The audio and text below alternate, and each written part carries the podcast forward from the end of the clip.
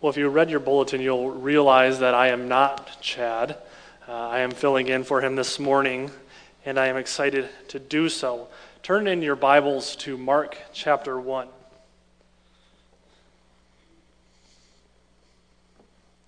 Mark chapter 1.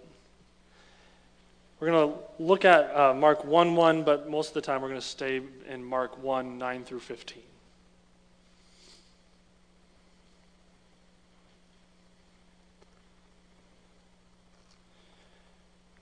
Mark 1 1, I think, provides a, a subtitle for the entire book of Mark. I think it, is a, a subtitle for what all of Mark is about the beginning of the gospel of Jesus Christ, the Son of God the beginning of the gospel of Jesus Christ, the Son of God. I, I, mentioned last week that gospel means what? It means good news. So this is the beginning of the good news of Jesus Christ, the Son of God. But it's not merely just good news. The gospel is good news that brings great joy to people who need to hear it. This message, this gospel from Jesus, is a message of good news to us because we are people who need to hear it, and it is something that brings us great joy. I have a friend who explains it this way It is good news to hear that cancer has been cured. Like everyone would be like, that is great news. I'm, I'm, I'm happy for that. But how much more so is it good news for you if you are the person who has cancer and then they tell you cancer has been cured? That hits differently, doesn't it? This is good news that brings great joy because we are people who have a problem. Outside of Christ, we are sinners. We are uh, have earned for ourselves spiritual and eternal death because of our sin. And, be- and there's nothing we can do about it, is there? There is nothing we can do about our own sin problem. And so, this message, this beginning of the gospel of Jesus Christ, is the means by which God has given to us to deal with our sin, to deal with spiritual death that we have.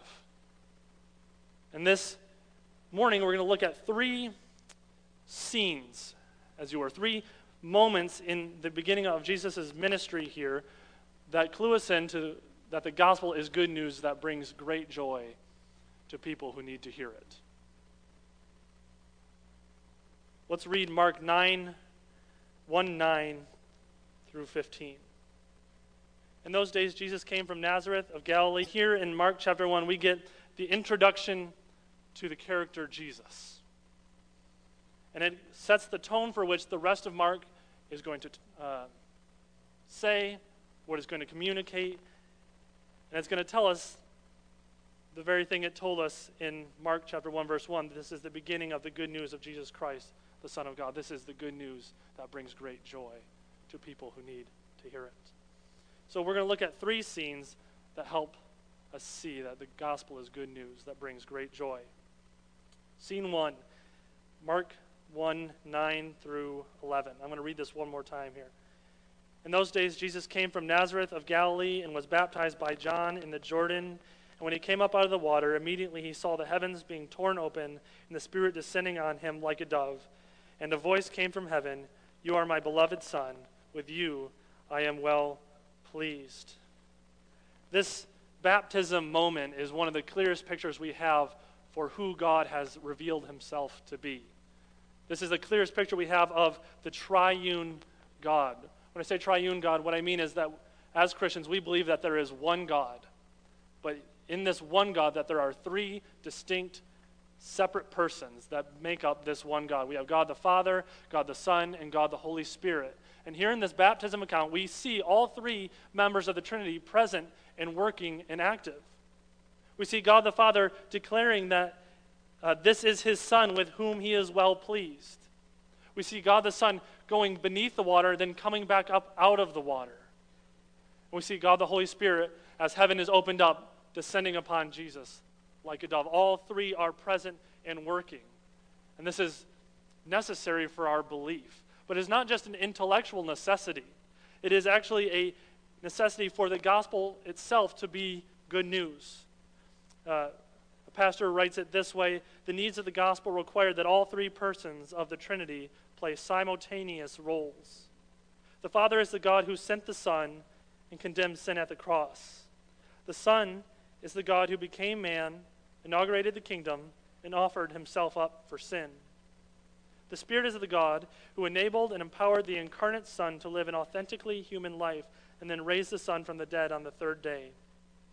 And then the Spirit is the one who applies to the work of Christ according to the will of the Father to us. All three play different and simultaneous roles that make the gospel what it is. It's the best news ever. You see what's going on here? All three members of the Trinity are God, and all of them are necessary in order for the gospel to actually be true and for the gospel to be good news that brings great joy. Because what we see here is that Jesus is not just a cool guy. He's not a, a excellent teacher, a human prophet. He's not created by God, but Jesus is God. He is equal with God. And so, this first scene in Mark, we see that Jesus is God, and he has to be God. He has to be God for the gospel to be good news. Because if Jesus is not God, then his death means nothing to us. Lots of people have died, lots of people were crucified, but only one person, only one God died for us. So it is good news that brings great joy because the gospel is about not just a man, but a divine man, God in the flesh. The gospel is good news because Jesus is God. Scene 2. Verses 12 through 13. Then the Spirit immediately drove him out into the wilderness, and he was in the wilderness 40 days being tempted by Satan. And he was with wild animals, and the angels were ministering to him. Immediately following this amazing moment where the heavens are opened up and the Holy Spirit descends upon Jesus, this Holy Spirit sends him out into the wilderness to be tempted and tried. And in this wilderness, he faced hunger and starvation. He faced temptation from Satan. He was tired and weary. He, there was danger from wild animals.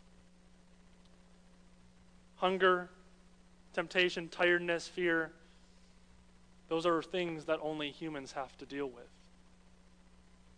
God's not worried about food. He's not doesn't ever become tired. God is eternal and needs nothing. He is self-sufficient. And so Jesus here is not only fully God, but we see here that he is fully human. He goes in the desert and he becomes hungry. He goes in the desert, he becomes tired and weary. He's tempted. You cannot, God cannot be tempted. And yet Satan comes here and is tempting Jesus. He is fully human. Scene one tells us that he's fully God. Scene two first tells us that he's fully human. But not only is he fully human, he is the perfect human. You see, this scene in the, the wilderness is, is not the first time this story happens, but this is part of a series. It's a sequel, as it were. See, the first time where God's child is faced with temptation actually happens way back in Genesis.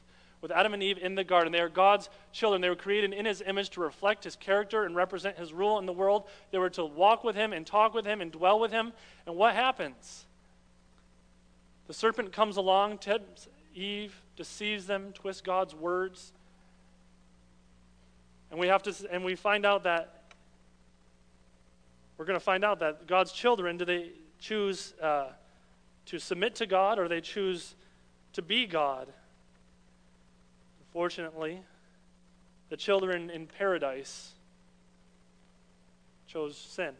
They chose to be God instead of submit to God. Again, we see this story with God's chosen people, Israel, in the wilderness. There they are. They're, they're confronted with temptation once again to sin. They had seen the ten plagues, they had seen the parting of the Red Sea, they had seen God's presence even come down on the mountain. And in the shadow of God's presence on the mountain, what do they do? They chose to submit to God or they chose to try to be the God. And they build the, the idol and they worship the God of their own creation. They chose to sin over autonomy. They chose autonomy over submission. And this is the same choice that each of us make every day. Every time we sin, we are choosing to be God rather than to submit to God. And so here in Mark chapter 1, Jesus is out in the wilderness.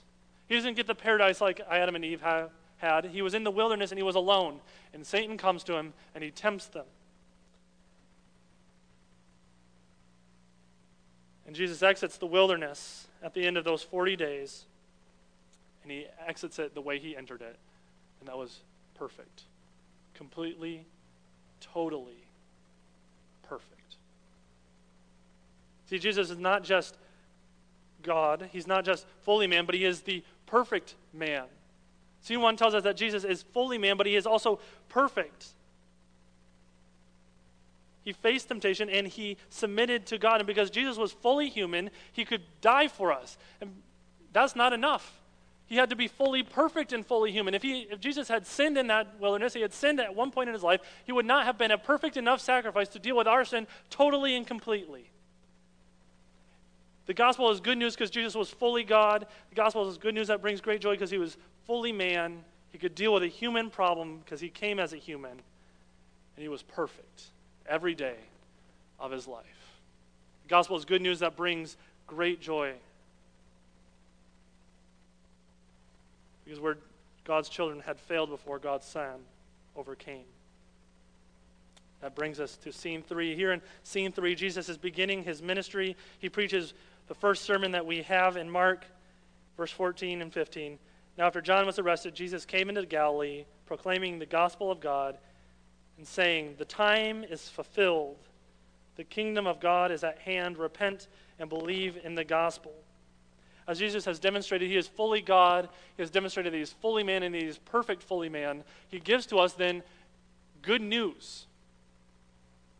And he calls for us to respond to it.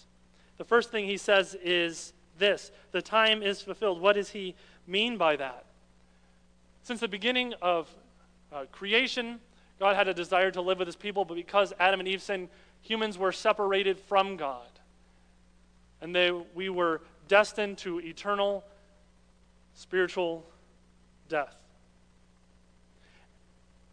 In that moment where God comes to Adam and Eve and the serpent, he gives to them curses, but he also makes, gives them a message of good news that is to be great joy for them. That one day he would come along, he would send somebody who would be a serpent crusher, who would take the head of the serpent and they would step on it. They would destroy the power of sin and death forever in this world. And so Adam and Eve are, are probably thinking maybe, maybe it's Cain or Abel. And then Cain kills Abel. So God gives him Seth, and it wasn't Seth. And we come along, through, we're reading through our Bible, and we come along to a man named Noah. Is he going to be the one that can defeat the power of Satan? Is he going to be the one that can defeat sin? And Noah was defeated by sin. We come along, God chooses a man named Abraham, and he, through Abraham, he's going to bless the whole world. All the nations are going to be blessed through Abraham. Is he going to be the one that can crush the serpent's head? And Abraham can't do it. What about his son Isaac? Isaac messes up. Jacob messes up. Jacob's sons mess up. We keep going and we keep going, waiting for this person. Maybe it's one of the kings. King Saul, could he be the one? He looks like a great king, and yet his heart was far from God. And then we get to David, who is a man after God's own heart, and could he be the one? He's the great king of Israel. This is the one that we've been looking for, and David blows it. So, over and over, we see that we're waiting for this person to come along who can crush the serpent's head. This time is fulfilled. When Jesus says that, he's saying, I'm the one. The time is fulfilled in me. The promise that God made in Genesis chapter 3 is being filled by me. I'm the one. The time is fulfilled where I'm going to deal with sin. My own. I'm going to do it. Jesus is coming and saying, God's promise is going to be kept by me. He is the one that was promised at the beginning and throughout the whole of the Old Testament. Not only is that true, the time is fulfilled, but the kingdom of God is at hand. What is the kingdom of God? Is it something on a map? I think not. I think it is the, the presence of God. The manifested presence of God. In the garden, God was able to walk and talk with Adam and Eve, but because of their sin, they were no longer able to do that because God is holy, and we as humans are now sinful. And so God gave a way for people to, to for God's presence to dwell with people. He gave people the tabernacle and the temple where uh, there were walls and there were uh, sacrifices and purifying that would have to happen in order that people could have the presence of God dwell with them. And it was good, but there was a problem. People kept sinning. And the sacrifices had to keep coming, and they had to sacrifice over and over and over again. They keep had, having to kill animals to cover the guilt of people. And so when Jesus comes here in the New Testament and says, the kingdom is at hand, what he is saying is the presence of God is here. In one sense, this is very true because he is God himself. He is in the flesh. He is with them, and he's saying, I'm here. But he's also saying, With me is coming God's kingdom. The presence of God will once again dwell with you. There is good news that brings great joy. God can once again dwell with us. And then he gives to us the means by which we can have access to his kingdom. He tells us to repent and believe in the gospel. What is repentance? Repentance is a change of mind that leads to a change of action. It isn't a feeling sorry, it isn't feeling guilty, but it is a change of mind that leads to a change of action. Let's put it this way if I'm driving down uh, a road and the road ends in a cliff, repentance is not me saying, oh man, this is a bad decision. I feel bad about this. And then you just continue off and drive off the cliff. That's not repentance. Repentance is you see the cliff coming, you say, I see the cliff, I don't want to go that way, and you stop and you turn and you go the other direction. That's what repentance is. And the call here is that if you want to be part of God's kingdom, there is a moment where you have to come to the conclusion that what God says about you is that you are as sinful as you think you are. Actually, you're worse than you think you are. You are far more sinful than you could ever have dreamed. And God calls you to repent of that sin. Turn from your sin. But repentance alone is not enough because repentance and belief go together. They are two sides, I believe, of the same coin. You cannot have repentance without belief, and you cannot have belief without repentance. But it's not belief in a God. It's not just belief that there is a God. It's not a belief. It's not even just belief that the Bible is real or that Jesus is God, but it is a belief in the finished work of Jesus Christ on your behalf. You must believe that the gospel, that Jesus' life, death, and resurrection is what is, is sufficient and the only thing that you can hand to God as the means by which you can enter the kingdom. There's a uh, pastor was talking, uh, saw a video clip the other day of a pastor talking, and when he gets to the to the gate of heaven, they ask him, "Why should I let you into heaven?" His answer was this The man on the center cross said I could come in. That is all we bring to the table. Is our repentance and our belief in Jesus Christ. Think of the the um, the thief on the cross next to Jesus. What does he do? Does he do any great works? Does he start attending church? Does he start cleaning up his life? No.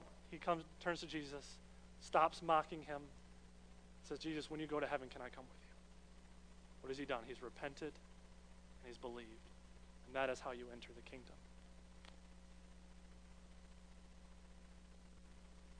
Biblical conversion requires repentance from your sins and belief that the gospel is sufficient and necessary.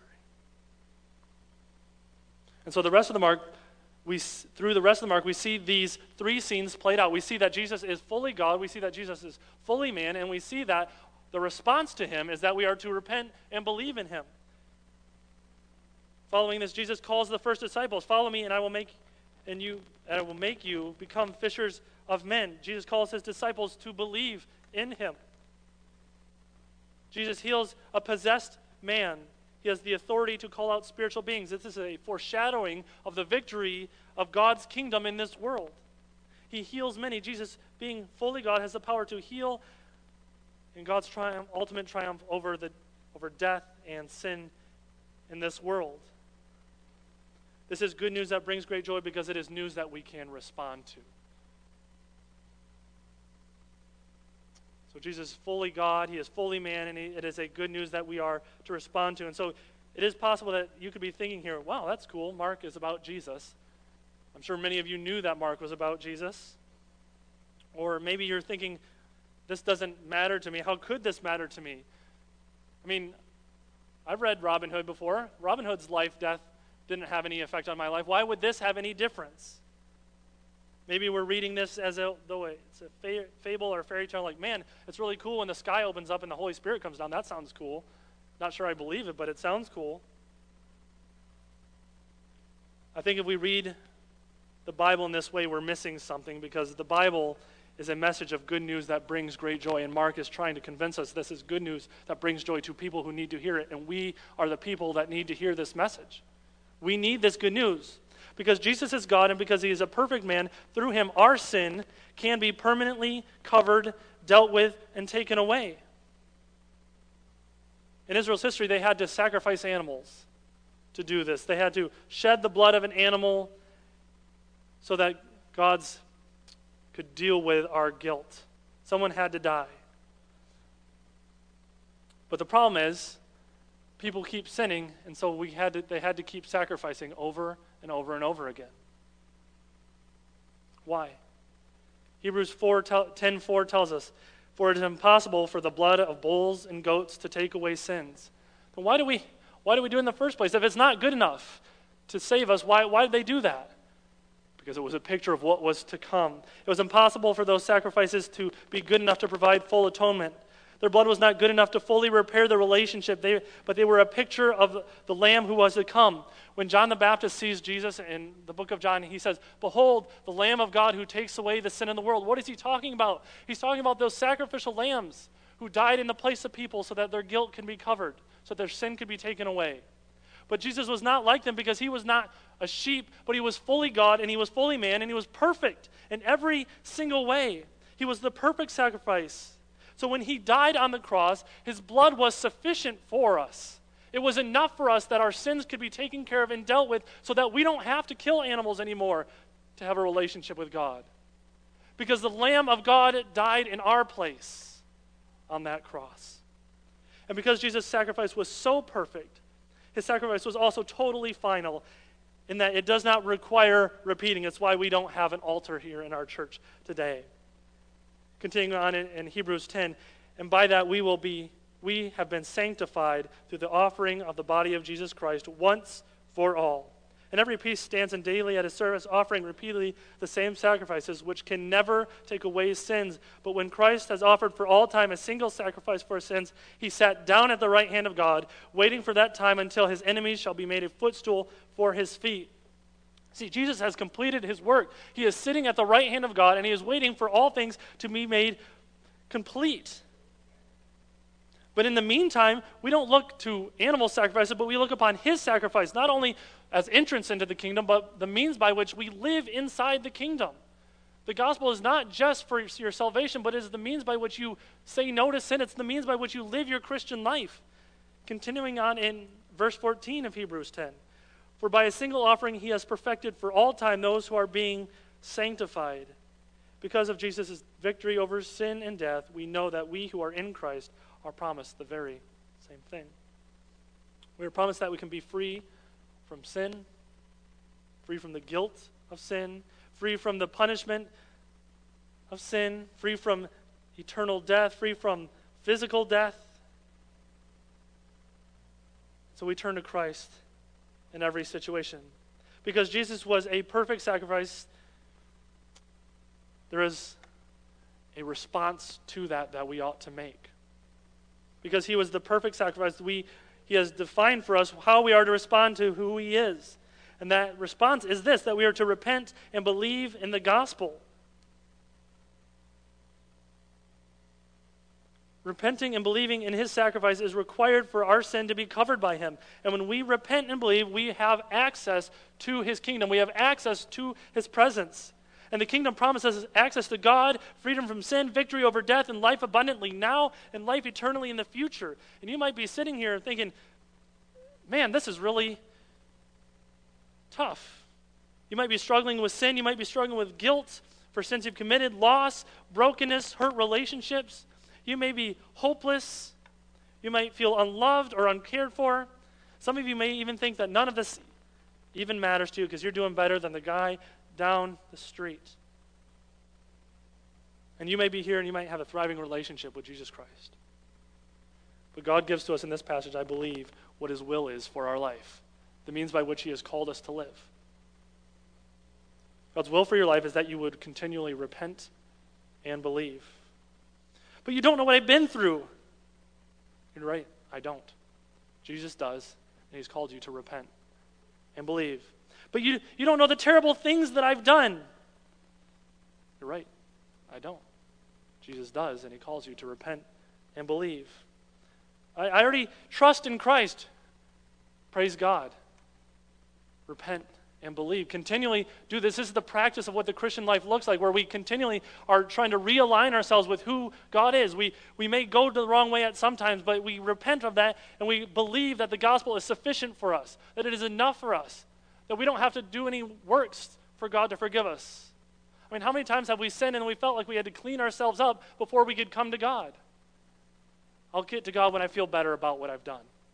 Or I'll, I'll come to God when I've punished myself enough for this sin. But God says, no, in that moment, you repent and you trust that the gospel is sufficient for you. It is not just for those who want to enter the kingdom, but it's for those who people who have already entered the kingdom and have the presence of God in them today. See, Mark's gospel is the beginning of good news that brings great joy. It's the beginning of good news of Jesus Christ, the Son of God. And the good news is this that Jesus, being fully God and fully man, overcame sin in every moment of every day of his life.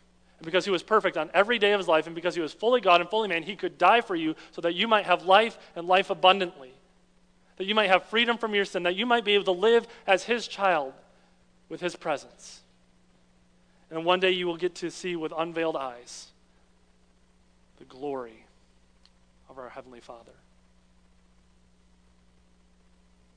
This is good news not only it's the best news, and it brings great joy because we are people who need to hear it.